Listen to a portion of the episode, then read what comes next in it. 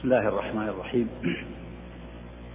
الحمد لله رب العالمين والصلاة والسلام على أشرف الأنبياء والمرسلين نبينا محمد وعلى آله وصحبه أجمعين. أما بعد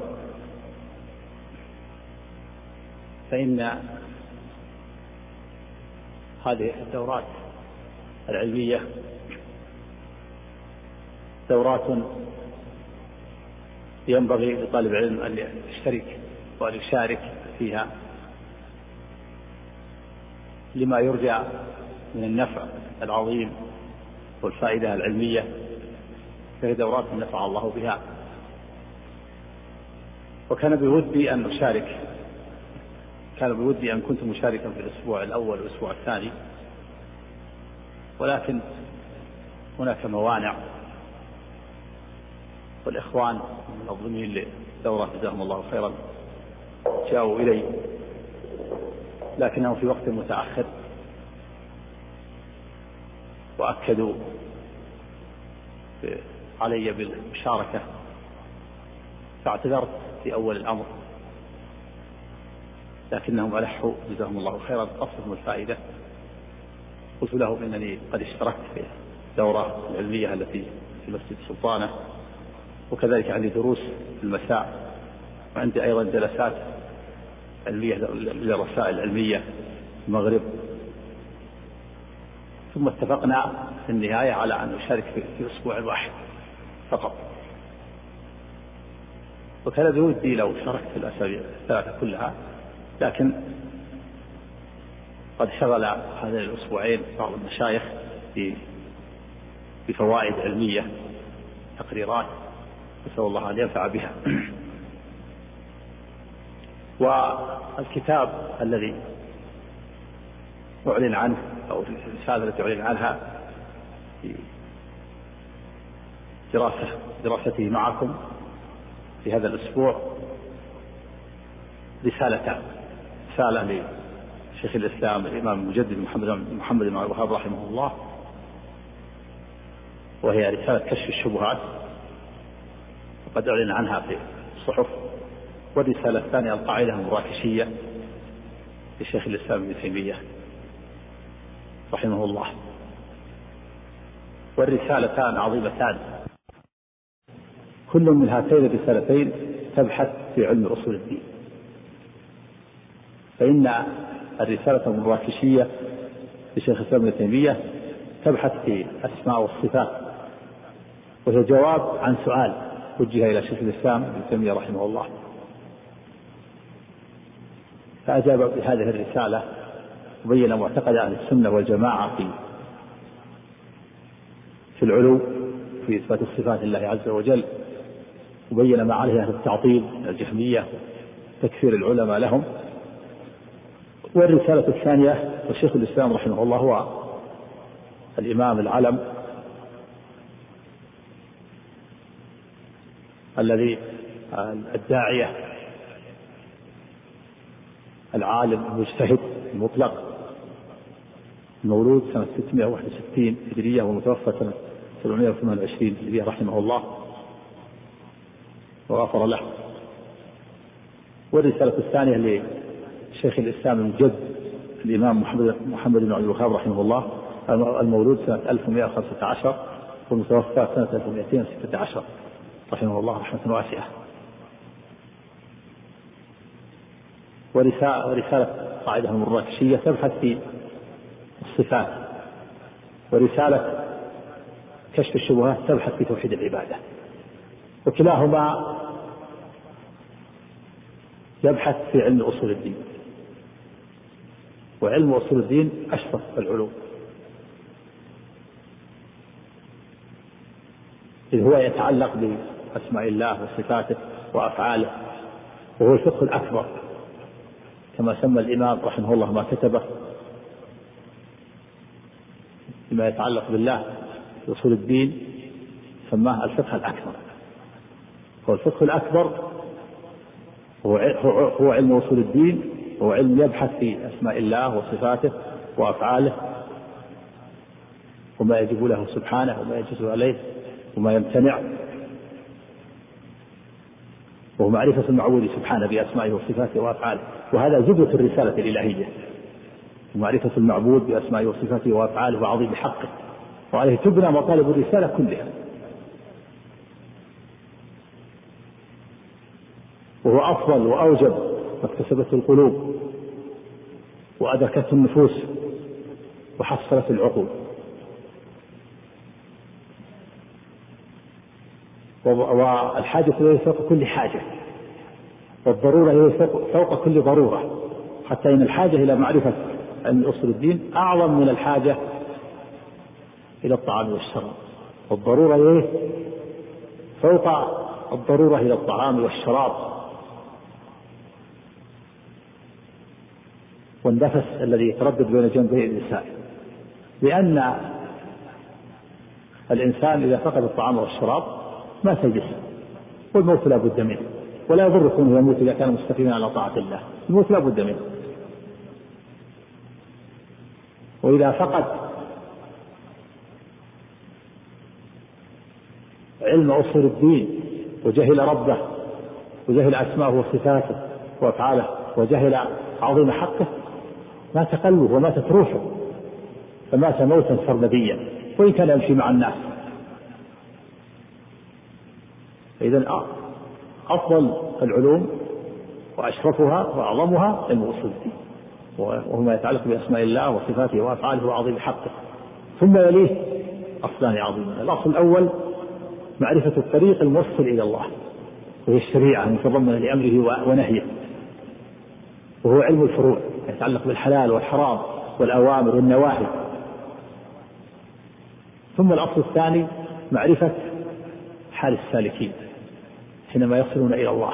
من سلك إلى الله واستقام على طاعته معرفة ما له من الكرامة والفوز العظيم والثواب العظيم ومعرفة ما لمن انحرف عن هذا الطريق ولم يعبد الله ولم يؤدي حق الله وأشرك بالله ما له من العذاب السرمدي في الآخرة.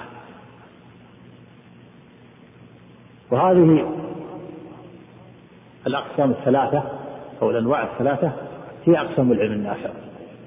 أقسام العلم النافع ثلاثة. القسم الأول النوع الأول علم أصول الدين. وهو معرفة المعبود بأسمائه وصفاته وأفعاله وعظيم حقه. الثاني معرفة الحلال والحرام. معرفة الشريعة التي فيها الحلال والحرام والأوامر والنواهي. وهذا وهذا علم الفروع.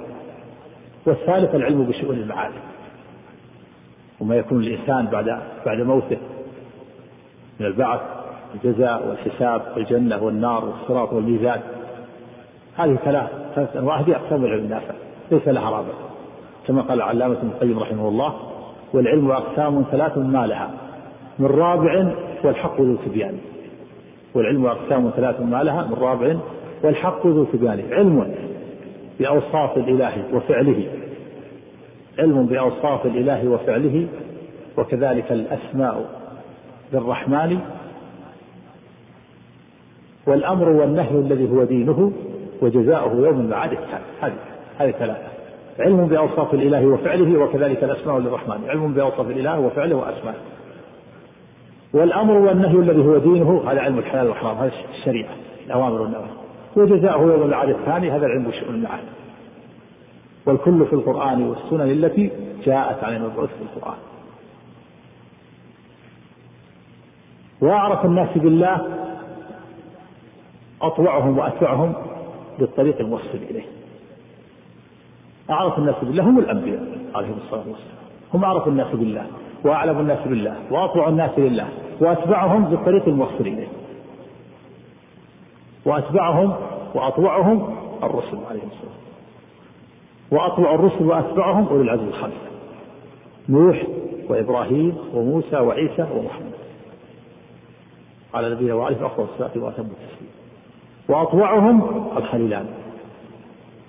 إبراهيم ومحمد عليهم الصلاة والسلام. فإنهما قاما بهذا العلم وعلم منه ما لم يعلم غيرهما قام بهذا العلم ما لم يقل به علم غيرهما علما وحالا ودعوة, ودعوة للخلق وجهادا. وقد سمى الله سبحانه وتعالى ما أنزله على نبيه الكريم من الوحي روحا لتوقف الحياة الحقيقية عليه. وسماه نورا لتوقف الهداية عليه.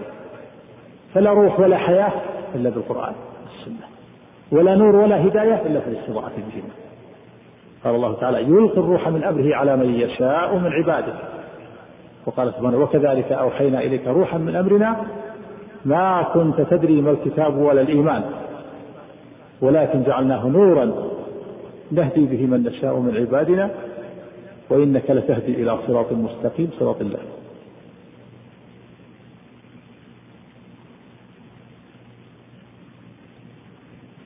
وهذا العلم الذي بعث الله به رسوله عليه الصلاة والسلام يجب على الإنسان أن يعلمه علما مجملا. يجب على كل أحد أن يؤمن به ويعلمه علما مجملا إجماليا. كل أحد عليه أن يؤمن بالله.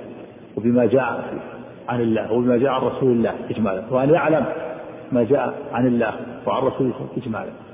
وأما التفصيل فإنه فرض كفاية. العلم التفصيلي بما جاء به الرسول عليه الصلاة والسلام هذا فرض كفاية. لا يجب على كل أحد. لكن يجب على كل أحد أن يؤمن إيمانا مجملا. وأن يعلم علما مجملا. كل أحد يجب عليه. أما التفصيل فإنه يختلف باختلاف أحوال الناس. فالعلماء الذين أعطاهم الله البصيرة في الدين والذين سمعوا النصوص وعرفوها وفهموها يجب عليهم ما لم يجب على غيرهم. والقاضي والمفتي يجب عليهم ما لم يجب على غيره ورؤساء الناس وأعيانهم يجب عليهم ما لم يجب على غيره ومن كان عنده قدرة على الفهم والسماع العلم يجب عليه ما لم يجب على غيره وهكذا. ويختلف باختلاف أحوال الناس وقدرهم. وما أعطاهم الله وإذا عرف الإنسان العلم الذي بعث الله به رسوله إذا عرف الإنسان علم أصول الدين وعرف ربه بأسمائه وصفاته وعظم حقه دعاه ذلك إلى أن يطلب الطريق الموصل إليه يتعلم الشريعة يتعلم الأوامر والنواهي يعلمها حتى يعود ربه على بصيرة حتى يمتثل أوامر الله ويجتنب نواهيه. والرسل أعرف الناس بالله عز وجل وأتبعهم للطريق الموصل إليه. امتثلوا أوامر الله وانتهوا عن نواهيه وتبعهم وتبع نبينا عليه الصلاة والسلام الصحابة والتبعون لهم بإحسان. كلهم ساروا على هذا المنهج ثم جاء بعدهم آخرون. خلف خلفهم خلف من أهل الكلام الذين أعرضوا عن نصوص الله عن كتاب الله وسنة رسوله صلى الله عليه وسلم وتركوه وتركوها وراءهم وهرية. واعتمدوا على مناهج أهل الفلسفة. و واعتمدوا على الأدلة العقلية التي استنتجوها بعقولهم. وعلى المناهج الفلسفية. واعتمد أهل التصوف على طريقة أهل التصوف وهكذا. وكثر فيهم النفاق في أهل الكلام.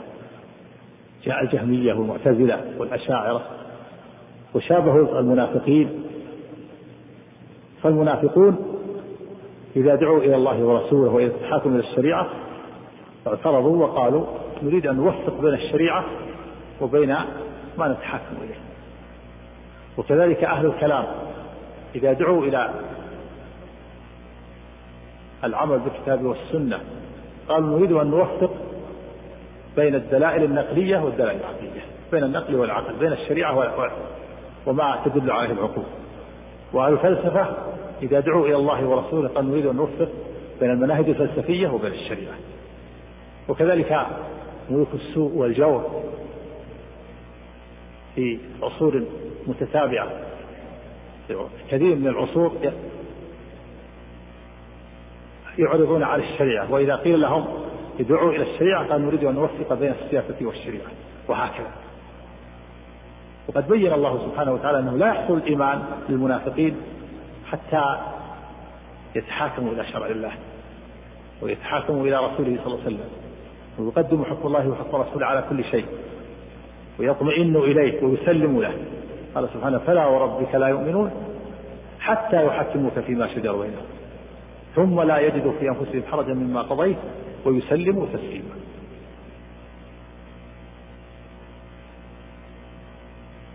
الواجب على الأمة جميعا أن تستقيم على دين الله وعلى شرع الله وأن تحكم كتاب الله وسنة رسوله صلى الله عليه وسلم. والواجب على طلبة العلم أن يتعلموا شريعة الله وأن يعتنوا بعلم أصول الدين. لأنه هو الأساس هو أساس الدين وأساس الهداية وأساس الملة معرفة المعبود سبحانه بأسمائه وصفاته وأفعاله وأعظم حقه هذا علم أصول الدين وهو الفقه الأكبر ثم علم الفروع هو علم الحلال والحرام والأوامر والنواهي. ولا نريد أن نستمر نستطرد لأن لو استمرنا واستطردنا الكلمات في المحاضرات وصارت الدروس أغلبها كلها من كلها كلمات. ثم انتهى الوقت ولم نقرأ في الكتاب كما حصل في هناك. وإن كانت البحوث التي بحثناها بحوث علمية ولا بد منها لكن نريد أن نقرأ الكتاب وطالب العلم عليه أن يرتبط بالكتب ولا يكون بعيدا عنها. فطالب العلم إنما يكون طالب علم ببحثه وعنايته وسؤاله عما أشكل عليه وقراءته لكتب العلماء ولا يكون بعيدا عنه. فإذا بعد الإنسان عن الكتب صار عنده انقطاع وفصال عن كتب أهل العلم. فكثير من الناس يعتمد على ما يسمع من المحاضرات والندوات والكلمات لكنه ما يرتبط بالكتب العلمية. فإذا قرأ في كتب العلماء وكتب الأقدمين ما استطاع. ما استطاع أن يعرف طريقة العلماء وعباراتهم واستنباطاتهم وكيفية منهجهم في البحث والاستدلال. ونريد إن شاء الله نبدأ في الرسالة. رسالة كشف الشبهات الشيخ الإمام محمد بن عبد الوهاب رحمه الله لأنها رسالة عظيمة ينبغي لطالب علم أن يقرأها كثيرا ويتأملها ويتدبرها ويتفهمها ويحفظها أيضا لأنها رسالة عظيمة عبارة عن سلسلة شبهات للمشركين وتفنيدها أتى بسلسلة شبهات للمشركين وفندها. هي رسالة عظيمة تكتب بماء الذهب. لا يستغني عنها طالب العلم. لا يستغني عنها المبتدئ ولا الملحد فأنا أنصح بقراءتها كثيرا وحفظها. في هذه الرسالة بيان توحيد العبادة وتوحيد الألوهية. الذي هو حق الله. حق الله على العباد. أعظم. حق هو حق الله على العباد. فيها بيان الفرق بين توحيد الربوبية وتوحيد الإلهية والعبادة. بين الشيخ رحمه الله الإمام أن كثيرا من الناس لا يعرفون معنى لا إله إلا الله. وإنما يكتفون بالحروف بالألفاظ فقط. والذكي منهم والجيد هو الذي يفسرها بتوحيد الربوبية. يقول لا إله إلا الله لا معبود لا خالق إلا الله. هناك بعض العلماء الكبار من السابقين واللاحقين علماء كبار لا يعرفون معنى لا إله إلا الله ولا يفرقون بين توحيد الربوبية وتوحيد الألوهية وهم علماء فطاحل في الحديث أو في التفسير أو في الفقه أو في اللغة والأدب لا يفرق بينها فإن بعض المحدثين جرت قصة لي. لبعض لبعض المسلمين وإن لم يكن طالب علم من الذين يسافرون للهند بعد دعوة الشيخ محمد رحمه الله. وذكر هذه القصة أظن. الشيخ محمد رحمه الله في فتاوي وهو أن أن هناك بعض المحدثين في الهند علماء كبار محدثين. ولكنهم ضد دعوة الشيخ محمد محمد محمد بن الوهاب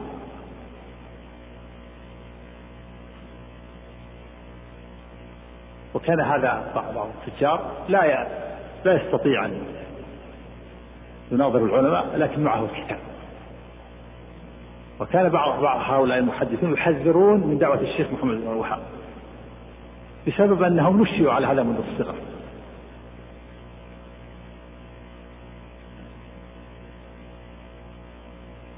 فأتى هذا التاجر وأخذ الغلاف. غلاف الكتاب الذي فيه اسم الشيخ. ودفعه للشيخ المحدث. قال ما تقول في هذا الكتاب في هذه الرسالة ليس عليه اسم. كتاب التوحيد هو كتاب التوحيد. الشيخ محمد الذي هو حق الله على العبيد. فأعجب به. وطلب أن يبقيه عنده. فأبقاه عنده كم يوم. ثم قال ما تقول في هذا الكتاب؟ قال أقول هذا الكتاب نفسه نفس الإمام البخاري. على طريقته الاعتقاد والتبويب والتراجم والاستنباطات. ثم أتى بالغير فقال هذا. فتأسف كثيرا وقال إن نشئنا على هذا من الصغر وكذا وكذا. المقصود أن هناك كثير من من العلماء الكبار تجده عالم في الفقه.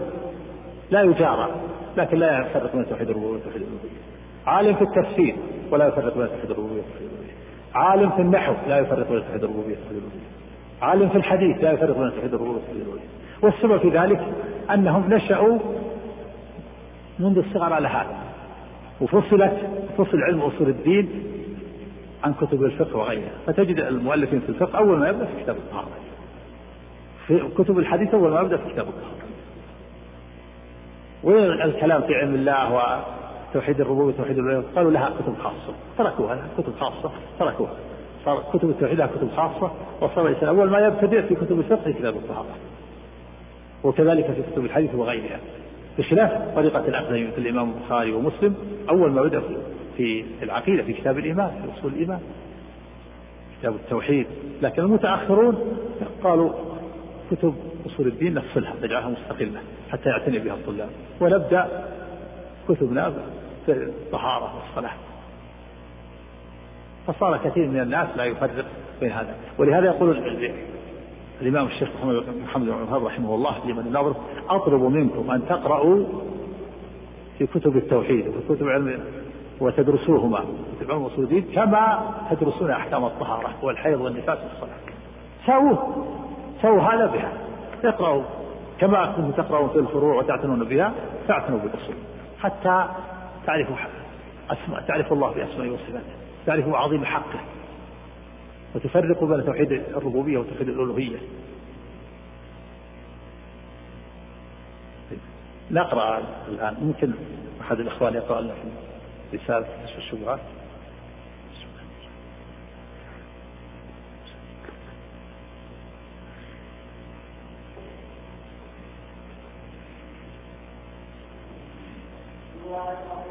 الرحيم. الحمد لله رب العالمين والصلاة والسلام على نبينا محمد وعلى آله وصحبه أجمعين. قال الإمام المجدد العلم العالم محمد بن عبد الوهاب شيخ الإسلام رحمه الله تعالى اعلم رحمك الله أن التوحيد هو إفراد الله بالعبادة. بسم الله الرحمن الرحيم. الحمد لله رب العالمين والصلاة والسلام على محمد وعلى آله وصحبه أجمعين. فتح الإمام الشيخ رحمه الله هذه الرسالة يقول إعلم رحمك الله أن التوحيد هو إفراد الله بالعبادة. هذا من نصح الإمام نصح هذا الإمام رحمه الله حيث دعا لطالب العلم في أول رسالة قال إعلم رحمك الله. رحمك الله هذا خبر معناه الدعوة والمعنى الله يرحمك. اعلم يا طالب العلم الله يرحمك. هو يعلمك ويدعو لك. هذا من نصحه. يدعو لك يعلمك ويلقنك. العلم ثم يدعو لك بالرحمة هذا من نصحه رحمه الله. وهكذا شأن المؤمن والعالم بالخصوص ناصح. في إخوان المسلمين. في الحياة وبعد الممات. أرأيتم قصة صاحب ياسين الذي قتله قومه ثم قال يا ليت قومي يعلمون. بما غفر لي ربي وجعلني من المكرمين قتلوه ما ما يعلمون حاله قال يا ليتهم يعلمون إني على الحق. حتى يستقيم. قال الله تعالى وجاء من أقصى المدينة رجل يسعى. قال يا قوم اتبعوا المرسلين يأمرهم باتباع مرسلين. اتبعوا من لا يسألكم أجرا وهم مهتدون. وما لي لا أعبد الذي فطرني وإليه ترجعون. أأتخذ من دونه آلهة؟ إن يردني الرحمن بضر لا تغني عني شفاعتهم شيئا ولا ينقذون. إني إذا لفي ضلال مبين. إني آمنت بربكم فاسمعوا. قيل ادخل الجنة. لما قتله قومه قيل ادخل الجنة. ماذا قال؟ قال يا ليت قومي يعلمون. بما غفر لي ربي وجعلني من فبلغ الله عنه. وهذا مثل القراء الذين أرسلهم النبي صلى الله عليه وسلم في بعض الغزوات إلى قوم يعلمونها فقتلوهم. فقال النبي صلى الله عليه وسلم إن إخوانكم لما قتلوا قالوا يا ربنا لو بلغت عنا يا ليت قومنا يعلمون بما حصل لنا فقال الله أنا أبلغهم عنكم. أنزل الله في ذلك القرآن. بلغوا عنا أن لقينا ربنا فرضي عنا وارضى عنا المقصود أن الشيخ الإمام رحمه الله يدعو لك يا طالب العلم في الرحمة ويعلمك فيقول اعلم رحمك الله. أن التوحيد هو إفراد الله بالعباده يعني التوحيد الذي بعث الله به رسله وأنزل به كتبه هو توحيد العبادة. هو إفراد الله بالعبادة إفراد الله يعني تخصيص تخصيص الله. تخصيص الله بالعبادة. والعبادة ما هي؟ العبادة كل اسم جامع. يقول شيخ الإسلام ابن تيمية رحمه الله في تعريف العبادة اسم جامع لكل ما يحبه الله ويرضاه. من الأقوال والأعمال الظاهرة والباطنة. اسم جامع. كل ما يحبه الله ويرضاه. من الأقوال والأعمال. سواء كانت باطنة كأعمال القلوب ومعتقداتها من من التوكل والصدق والرغبة والرهبة والخوف والرجاء والمحبة. هذه أعمال القلوب. وكذلك أعمال الجوارح والصلاة. والصيام والزكاة والحج. رحمك الله. وكذلك أقوال اللسان من الذكر تلاوة القرآن الدعوة إلى الله والأمر بالمعروف والنهي عن المنكر. كل هذه تشمل اسم العبادة. اسم جامع لكن بكل ما يحبه الله. ويرضاه رحمك الله. متى يحبه الله؟ إذا كان موافقا للشرع كل قول وعمل يوافق شرع الله. ويكون خالصا لله فالله يحبه سواء كان باطنا أو ظاهرا. أو تقول إن العبادة هي الأوامر والنواهي. كل ما أمر الله به أو أمر به رسوله وكل ما نهى الله عنه ونهى عنه رسوله تفعل الأوامر وتترك النواهي إخلاصا لله وابتغاء مرضاته هذه العبادة. تخص الله بها. إفراد الله يعني تخصيص. تخصيص الله بالعبادة. تخص الله بالدعاء. ما تدعو الله وتدعو غيره. فإذا دعا الإنسان ربه ودعا غيره صار مشركا. تخص الله بالصلاة فلا تصلي لله وتصلي لغيره. تخص الله بالصلاة تخص الله بالزكاة تخص الله بالحج تخص الله بالذبح تخص الله بالنذر.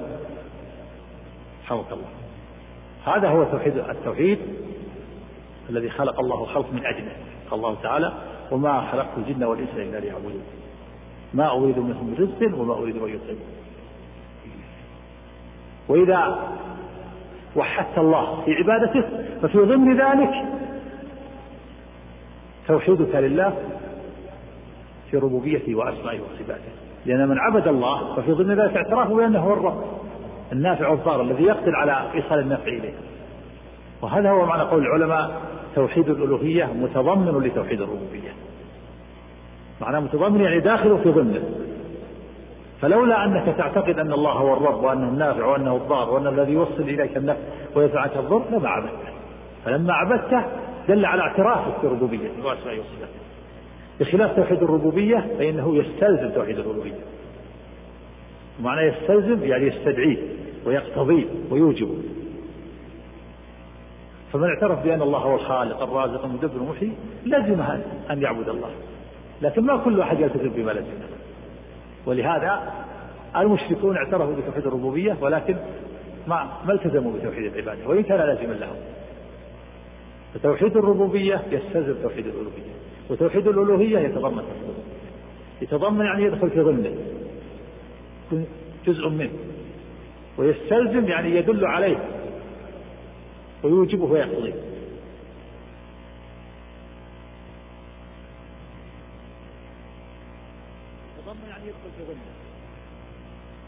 جزء منه.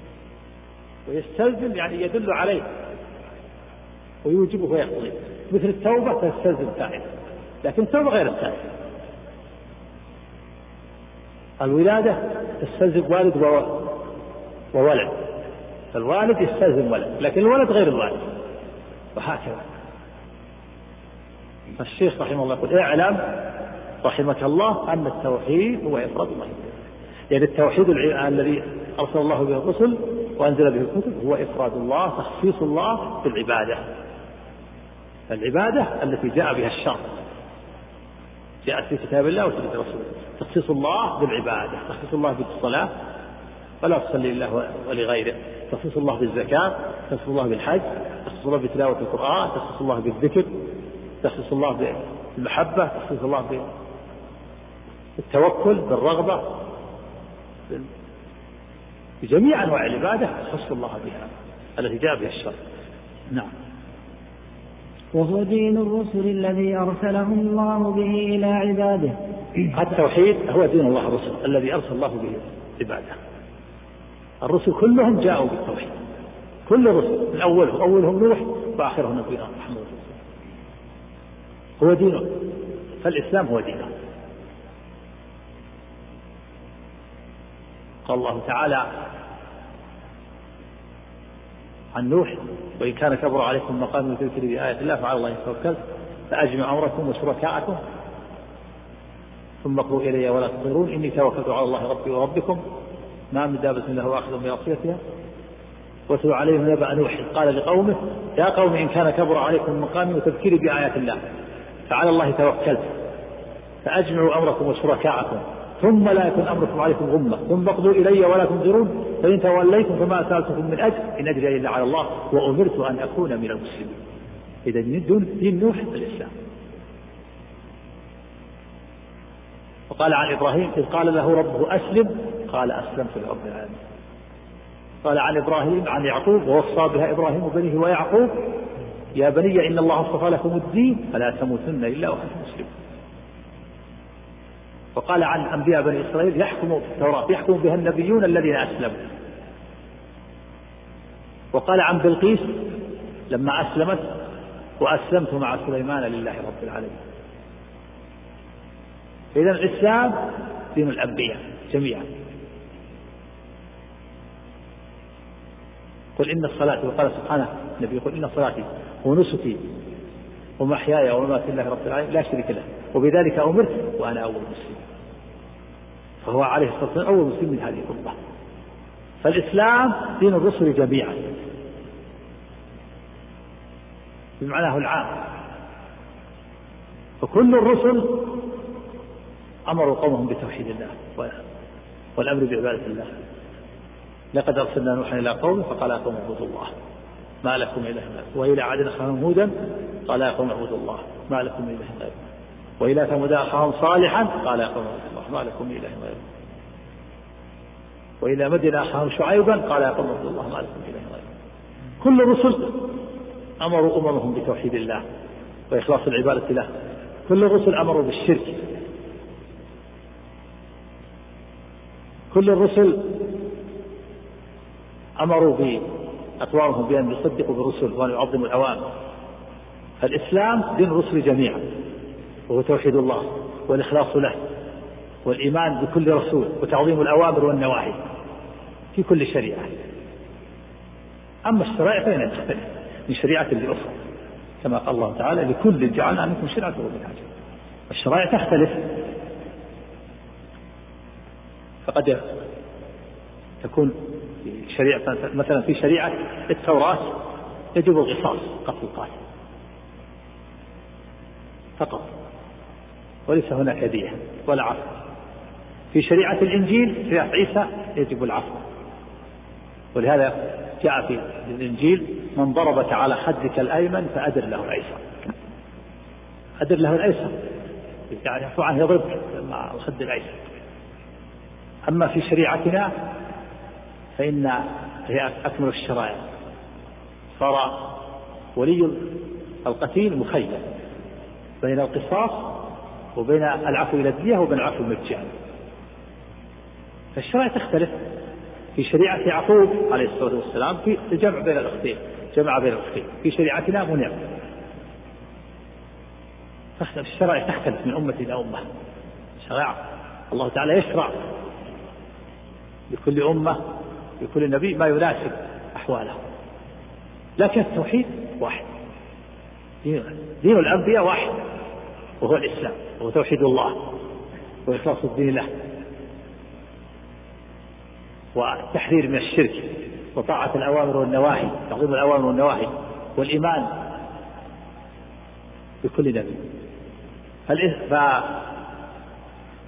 فدين الإسلام في زمن نوح هو توحيد الله والبعد عن الشرك تعظيم الأوامر والنواهي وطاعة نوح بما جاء به من الشريعة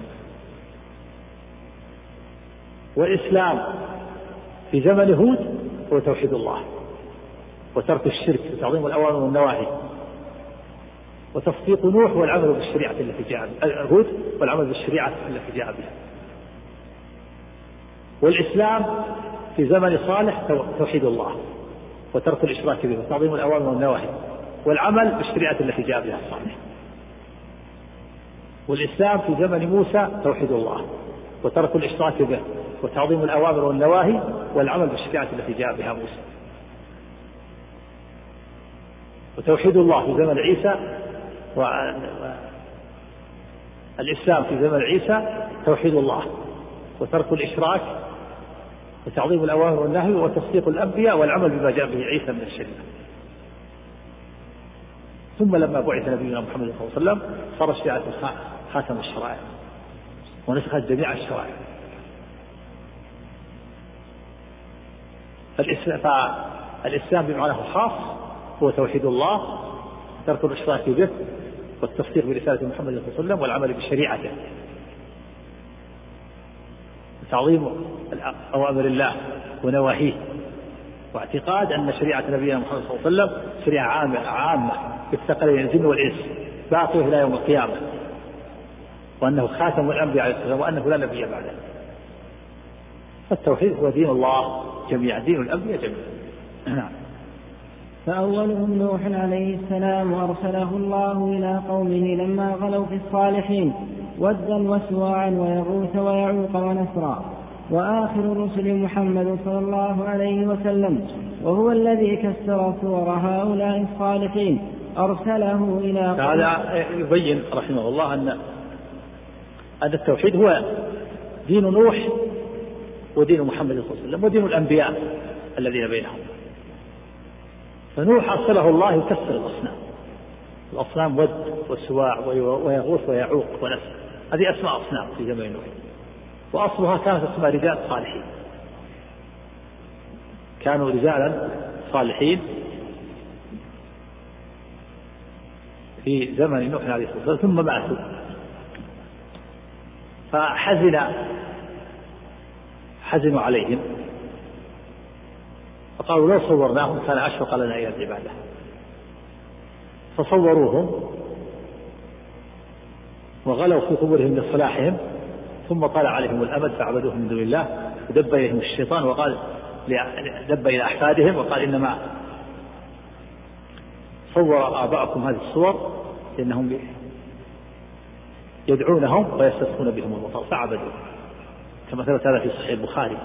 عن ابن عباس رضي الله عنه وقال كانت هذه الأسماء ود وسواع ويغوث ويعوق ونفس أسماء رجال صالحين من قوم نوح. فلما ماتوا عكفوا على قبورهم ثم صوروا تماثيلهم ثم طلع عليهم الأمر فعبدوا ثبت عن ابن عباس في قول الله تعالى كان الناس أمة واحدة وما كان الناس إلا أمة واحدة فاختلفوا قال كان بين آدم ونوح عشرة قرون كلهم على التوحيد ثم حدث الشرك كلهم على الإسلام. عشرة قرون كلهم على الإسلام ثم حدث الشرك في قوم فإذا أول ما وقع الشرك قوم نوح ولهذا نوح عليه الصلاة أول رسول بعثه الله إلى الأرض يعني بعد وقوع الشرك. وإلا فقد سبق أنبياء شيث وآدم. آدم نبي نبي مكلف كما في الحديث نبي إلى بنيه. وشيث كذلك. لكن ما وقع الشرك في زمن آدم ولا في زمن شيث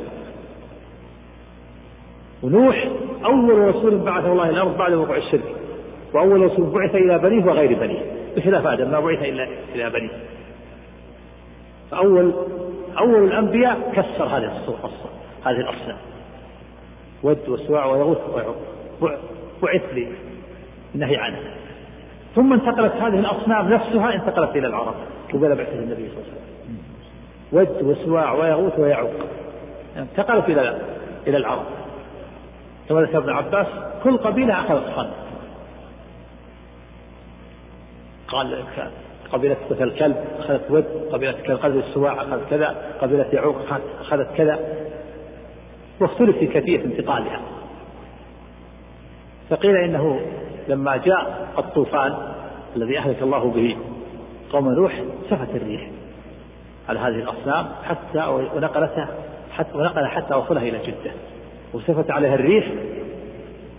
ثم بعد ذلك لما كثر الكهان قبل بعث النبي صلى الله عليه وسلم استخرجوها. قال بعض الكهان جاءه رأيه من الجن فقال له كذا وكذا أتاه بسجع كسجع الكهان وقال في آخر ائت جدة تأتي أصناما معدة. فاستخرجها ولا تهب وادع العرب إلى عبادتها تجب فجاء واستخرجها. وقيل إن هذه إن هذه الصنم ليست هي الأصنام ولكنها أصنام صورت وجعلت على اسمها. فالمقصود أن نوح عليه الصلاة والسلام بعث لتكسير هذه الصور هذه الأصنام والنهي عنها. ومحمد صلى الله عليه وسلم آخر الأنبياء وآخر الرسل هو الذي كسر صورة كسر هذه الأصنام. ود وسواع ويغوث ويعوق نعم. أرسله إلى قوم يتعبدون ويحجون ويتصدقون ويذكرون الله كثيرا ولكنهم يجعلون بعض المخلوقات وسائط بينهم وبين الله يقولون نريد منهم التقرب إلى الله ونريد شفاعتهم عنده مثل الملائكة وعيسى ومريم وأناس غيرهم من الصالحين فبعث الله محمدا صلى الله عليه وسلم يجدد لهم دين أبيهم إبراهيم عليه السلام ويخبرهم أن هذا التقرب والاعتقاد محض حق الله. نعم. هكذا. هكذا نبينا عليه الصلاة والسلام أرسله الله إلى قوم يتعبدون يصلون ويصومون ويحجون ويتصدقون ويذكرون الله كثيرا. لكنهم لم يفردوا الله بالعبادة ولم يخصصوا بالعبادة. فهم يعبدون الله ويعبدون مع الله أشركوا مع الله. وإلا فهم يعبدون الله. كان المشركون يحجون في زمن النبي صلى الله عليه وسلم والنبي صلى الله عليه وسلم حج قبل البعثة معهم. ولكن قريش غيرت دين إبراهيم عليه الصلاة والسلام. من الأشياء التي غيروها كانت كانت العرب تحج وهم مشركون. لكن الواحد منهم إذا حج يقول أنا ما أطوف بثياب هذه ثياب نجسة عصيت الله بها. فإذا جاء إلى مكة كيف يعمل عليه الثياب؟ قال الثياب النجسة ما يمكن أطوف بها. فهو يطلب من من أحمس من قريش من رجل من قريش يعطيه ثوب يطوف به لأنه أهل البيت وأهل الحرم يسمونه الحمص. فإذا وجد أحد يعطيه طاف به. وإن لم يجد خلع ثوبه وطاف عريانا كيف شوف كيف استحوذ عليهم الشيطان حتى المرأة. المرأة إذا جاءت لتحج طلبت ثوب فإن لم تجد طافت عريانة. وجعلت يدها على فرجها وجعلت تقول اليوم يبدو كله أو بعضه وما بدا منه فلا أحل. وهذا من جهلهم واستفاد الشيطان عليه. تخلع المرأة ثيابها وتطوف عريانة. يقول أنا ما ما أطوف الثياب النجسة. العري أحسن من كونك تكون الثياب النجسة. هذه هذا من جهله. المطلق وقلة بصيرتهم. ومن الأشياء التي غيروا فيها أن قريش كانوا إذا حجوا لا يتجاوزون المزدلفة. لأن نهاية الحرم المزدلفة. ما ما يقفون بعرفة. فكانت العرب يقفون بعرفة إلا قريش يقولون لا ما, ما نتجاوزها. نحن أهل الحرم. ما نتعدى الحرم. فلما حج النبي صلى الله عليه وسلم حجة الوداع ظنت قريش أنه لا يتجاوز الحرم كما كانوا يفعلون فتجاوز عليه الصلاة والسلام فأجاز ووقف بعرفة وجاء بعض الناس يطلب بعيرا له. عرفة فوجد النبي هناك فقال ما له أحمسي.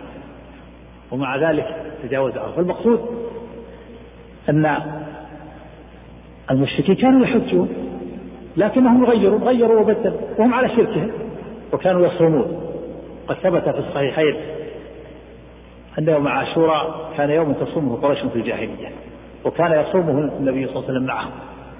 في الجاهلية كانوا يصومون. كانوا يصلون. وكانوا يتعبدون ويتصدقون ويجتمعون أيضا اجتماعات لهم. مؤتمرات يعقدونها في رفع الظلم عن المظلوم. ومن ذلك حلف المطيبين. النبي صلى الله عليه وسلم أدرك هذا قبل البعثة وقال أدركت حلف المطيبين. ما أحب أن أنكته وأن لي كذا وكذا. وذلك أن قوم اجتمعوا وجاءوا بجفنة فيها طيب وغمسوا أيديهم في هذه الجفنة وتعاقدوا على نصر المظلوم. وعلى أن ينصر المظلوم حتى يرد إليه حقه تعاقدوا أيضا على الإحسان. إلى المحتاج. النبي صلى الله عليه وسلم أثنى على هذا على هذا العهد وهذا التعاقد. قال ما أحب أن أمكثه وأنا لي كذا وكذا لأنه تعاقد وتعاهد على نصر المظلوم وإزالة الظلم. فالمقصود أن أن الكفار كانوا يتعبدون يصومون ويصلون ويحجون ويتصدقون ويذكرون الله كثيرا لكن ما ما ما هو ما ما سبب شركهم وضلالهم؟ ما أفردوا الله بالعبادة ما خصوا بالعبادة. يعبدون معه غيره. يعبدون الله ثم يذهبون يعبدون اللات والعزى أيضا مع الله. منهم من يعبد الأنبياء المسيح عليه السلام. منهم من يعبد أمة. منهم من يعبد عزير. منهم من يعبد الشمس. منهم من يعبد القمر. لماذا يعبدونها يقولون نريد نريد منهم القربة والجاه والشفاعة. فهم أقرب منا إلى الله المسيح نبي وهو كان عند الله فهو ينقل حوائجنا إلى الله ويقربنا إلى الله. ما نعبدهم إلا أن يقربونا إلى الله زلفى هذه مقالته وفي الآية الأخرى يقول الله تعالى ويعبدون من دون الله ما لا يضرهم ولا ينفعهم ويقولون هؤلاء يشفعون عند الله. إذا البلاء الذي جاءهم والشرك الذي حصل لهم سببه أي شيء؟ سببه أنهم لم يخصوا الله بالعبادة ولهذا قال الشيخ رحمه الله حينما افتتح هذه الرسالة التوحيد اعلم رحمه الله أن التوحيد هو إفراد الله بالعبادة إفراد يعني تخصيص الله بالعبادة. المشركون ما خصصوا الله بالعبادة؟ قالوا نعبد الله ونعبد غيره. في وقت يعبدون الله وفي وقت يعبدون الشمس. في وقت يعبدون الله وفي وقت آخر يعبدون القمر. في وقت يعبدون الله وفي وقت آخر يعبدون المسيح. في وقت يعبد الله وفي وقت آخر يعبد الله في وقت يعبد الله وفي وقت آخر يعبد العزى وهكذا.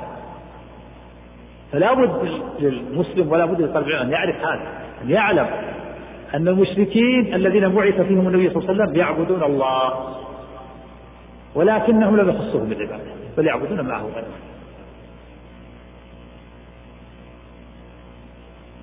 وامتنعوا لما قال لهم قولوا لا إله إلا الله تفلحوا يعرفون معنى لا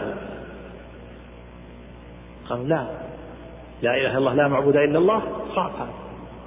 نخص الله بالعبادة ونترك الاصنام والأوثان. نحن الآن متلبسين بالجرائم والمعاصي. لابد هذه تنقل حوائجنا إلى الله قدمنا إلى الله. ما يمكن ندخل الله على طول. هكذا يقولون قاسوا الله على خلقه. قال أنت الآن إذا أردت أن تدخل على ملك أو رئيس جمهورية أو أمير ما تدخل كذا على طول؟ لا بد تأتي لك بواسطة. نحن الآن نأتي بواسطة. واسطة تكون بيننا وبين الله. إحنا متلبسين بالجرائم والمعاصي. ما ما نستطيع أن نعبد الله مباشرة. لابد يكون بيننا وبينه واسطة. شبه الله بخلقه خاص الله بخلقه. هذا هو البلاء الذي اصيبوا به. ولما قال النبي صلى الله عليه وسلم قولوا لا إله إلا الله تفلحوا امتنع ولما قال لأبي جهل قولوا كلمة. إذا قلتموها ملكتم بها العرب ودانت لكم بها العجم. فقال أبو ما هي هذه الكلمة؟ كلمة واحدة. لنعطينكها وعشرة أمثالها فقال هي لا إله إلا الله. فأبى وامتنع ورفض. رفضا باتا. ونكس على عقبيه وهو ينفض يديه ويقول جعل الآلهة إله واحدة. يعرف معنى لا إله إلا الله. يعرف معناها. معناها معنى ترك الأصنام والأوثان. يعرف المعنى. وانطلق الملأ قال الله تعالى وانطلق الملأ منهم أن امشوا واصبروا على آلهتكم. اصبروا. اصبروا عليها. يصيب بعضهم بعضا. وانطلق الملأ منهم أن امشوا واصبروا على آلهتكم. إن هذا لشيء يراد. ما سمعنا بهذا في الملة الآخرة إن هذا إلا اختلاق. هذه الحجة الشيطانية الحجة القرشية. اتباع الآباء والأجداد في الباطل. ما سمعنا بهذا في الملة الآخرة إن هذا إلا اختلاق. وهي حجة فرعونية حجة حجة فرعون. قابل موسى قال فما بال القرون الأولى؟ احتج ما كان عليه السابقون. حجة المشركين اتباع الآباء والأجداد. في الباطل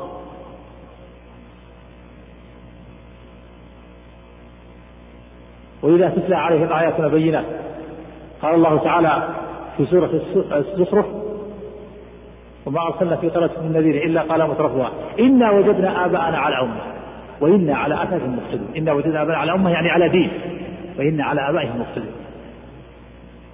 في الآية الأخرى إنا وجدنا آباءنا على أمة وإنا على آثارهم مقتدون. وكذلك ما أرسلنا من قبلك في قرية إلا قال مترفوها إنا وجدنا آباءنا على أمة وإنا على آثارهم مقتدون قال أولو جئتكم بأهدى مما وجدتم عليه آباءكم؟ قالوا إنا بما أنتم بما أرسلتم به كافرون. اتباع الآباء والأجداد في الباطل هذه هي الحجة الفرعونية وهي الحجة القرشية وهي الحجة الملعونة. اتباع الآباء والأجداد في الباطل. ولذلك لما أبو طالب عم الرسول عليه كان يحميه ويرد عنه ويدافع عنه وحرص النبي صلى الله عليه وسلم على هدايته كل الحرص ولكن عاجز الأمر لله والأمر بيد الله ولله الحجة البالغة. وكان أبو طالب معترف بصدق الرسول عليه الصلاة والسلام وأن الدين الذي جاء هو الحق. معترف عن يقين وصدق عن يقين قلب. ولهذا يقول في قصيدة المشهورة ولقد علمت بأن دين محمد من خير أديان البرية دينا لولا الملامة أو حذار سبة لوجدتني سمحا بلا مبينا على قد علمت؟ علم يقين؟ ما عنده إشكال على قد علمت بأي شيء؟ علمت بأن دين محمد من خير أديان البرية دينا ما الذي ما الذي منعه؟ اتباع الآباء والأجداد لولا الملامة أو حذار سبة.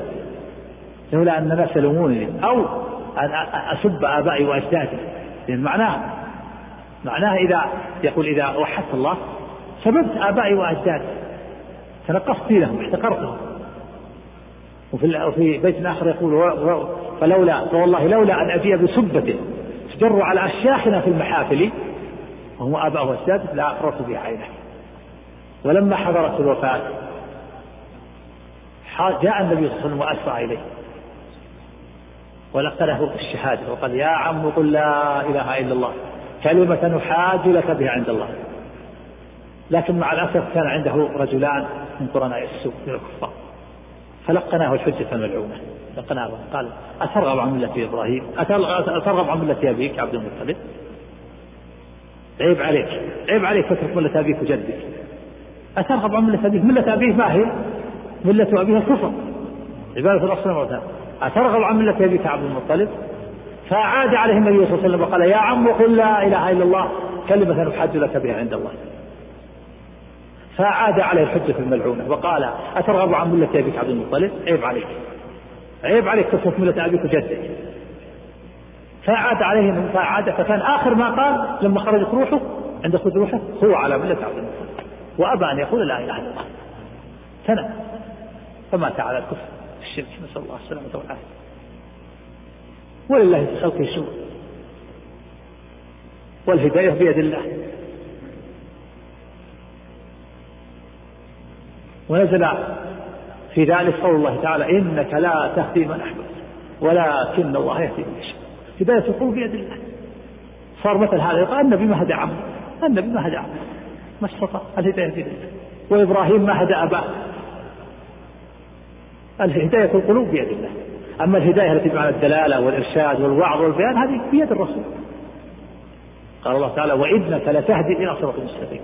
وكذلك يملكها العلماء والدعاة. يبينون ويوضحون لكن هداية القلوب كونه كونه يقبل الحق ويرضى به ويختاره هذا إلى الله. وهذا من من حكم الله وأسراره في خلقه. الدلالة على أن الرسول عليه الصلاة والسلام بشر ليس بيده شيء. وأن الأمر بيد الله والهداية بيد الله هداية القلوب بيد الله لا يملك أحد. حتى أفضل الناس وهو نبي خاص أفضل الناس ليس بيده شيء من هداية القلوب وتفريج القلوب. وتفريج القلوب. الهداية بيد الله. لله الأمر من قبل ومن بعد. وله الحكمة البالغة. من الحكم ليعلم الناس أن هداية القلوب بيد الله. وأن الرسول بشر لا يصلح العبادة هو بشر عليه الصلاة والسلام.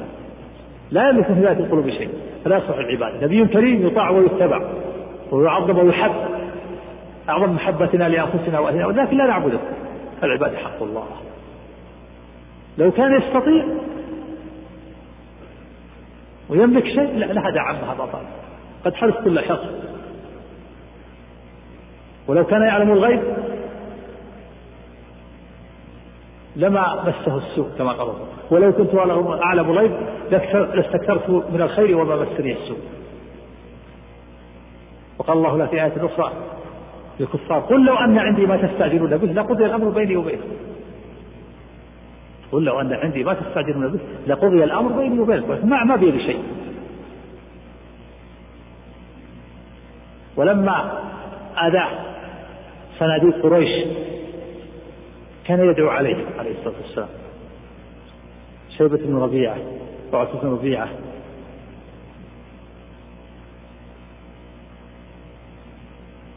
وجماعة من قريش آذوه فكان يدعو عليهم في صلاة الفجر في صلاة الفريضة فيقنت ويدعو بعدما يقول سمع الله لمن حمده. في الركعة الأخيرة يقول اللهم لعن شيبة بن ربيعة وعتبة بن ربيعة والوليد بن عتبة. والصحابة أفضل الناس يؤمنون ويقول آمين خلفه فنزل قول الله تعالى إنك لا تهدي فنزل قول الله تعالى ليس لك من الأمر شيء. أو يتوب عليهم أو يعذبهم فإنهم ظالمون. وأسلموا وأسلموا. من الله عليهم بالإسلام. ليعلم العباد أن الأمر بيد الله. وأن الرسول عليه لا يصلح العباد العباد حق الله. نعم. فبعث الله محمدا صلى الله عليه وسلم يجدد لهم دين أبيهم إبراهيم عليه السلام ويخبرهم أن هذا التقرب والاعتقاد محض حق الله. نعم هذا التقرب التقرب إلى الصالحين أو الأنبياء أو الأصنام أو الشمس والقمر التقرب إليهم بالدعاء أو بالذبح أو بالنذر أو بالطواف بهم. كل هذا محض حق الله. لا يصلح أن يصرف منه شيء لغير الله. فمن صرف شيء لغير الله فقد أشرك. ولو عبد الله. ولو عبد الله كثيرا. ما تنفع عبادته لله إذا كان يعبد الله ويعبد غيره ويدعو مع الله غيره ما تنفع. تفسد العبادة. تفسد عبادته لله لأنه أشرك. إذا كان يتصدق ويصوم ويصلي ويحج لكن يدعو غير الله. دعاؤه لغير الله أفسد عبادته. وانتقضت عبادته. كما أن الإنسان يتطهر وأحسن الطهارة وتوضأ وأحسن الوضوء ثم خرج منه ريح أو بول غائط بطلت الطهارة. فكذلك إذا كان يعبد الله يصلي ويصوم ويتصدق ثم أشرك بالله دعا غير الله وذبح لغير الله بطلت العبادة انتقضت انتقضت وصار من الوثن صار وثني بعد أن كان موحد صار وثني من أهل الأوثان. ولو كان يعبد الله ولو كان يصلي ولو كان يصوم لا بد من إخلاص الدين لله. لا بد من إخلاص العبادة لله نعم. هذا التقرب هو محض حق الله التقرب لغير الله بالدعاء أو بالذبح أو بالنذر. مدد يا فلان؟ أغثني يا فلان؟ ويذبح لها وينظر لها. هذا هو حق الله. إذا صرف شيئا منه لغير الله بطل عمله وحبط عمله جميع عمله مهما كان. ولا ولا ينفعه عبادته لله حتى يتوب من هذا الشرك وهذا التقرب بغير الله. نعم. ويخبرهم أن هذا التقرب والاعتقاد محض حق الله.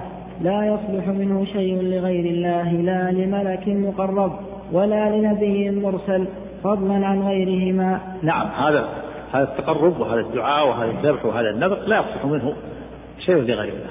لا يصلح لا لملك مقرب ولا لنبي مرسل. ما يصلح أن يصرف هذا التقرب لجبريل الذي يوصل الملائكة ولا يصلح أن يرسل لمحمد الذي هو أفضل الأنبياء والمرسلين. عليه الصلاة والسلام. وإذا كان لا يصلح لملك مقرب ولا نبي مرسل فغيره من باب أولى. لا يصلح إلا لله. هذا محض حق الله. لا بد المسلم أن يعرف حق الله وحق الرسول عليه الصلاة والسلام. وحق إخوانه المؤمنين. والله له حق وهو العبادة والتوحيد. والرسول له وكذا الطاعة والامتثال والرسول له حق. وهو حق الطاعة والاتباع والمحبة. أعظم من محبة النفس والمال والولد. والمؤمنون لهم حق الولاء. إخوانكم لهم حق الولاء والمحبة والموالاة وغير ذلك من حقوقهم.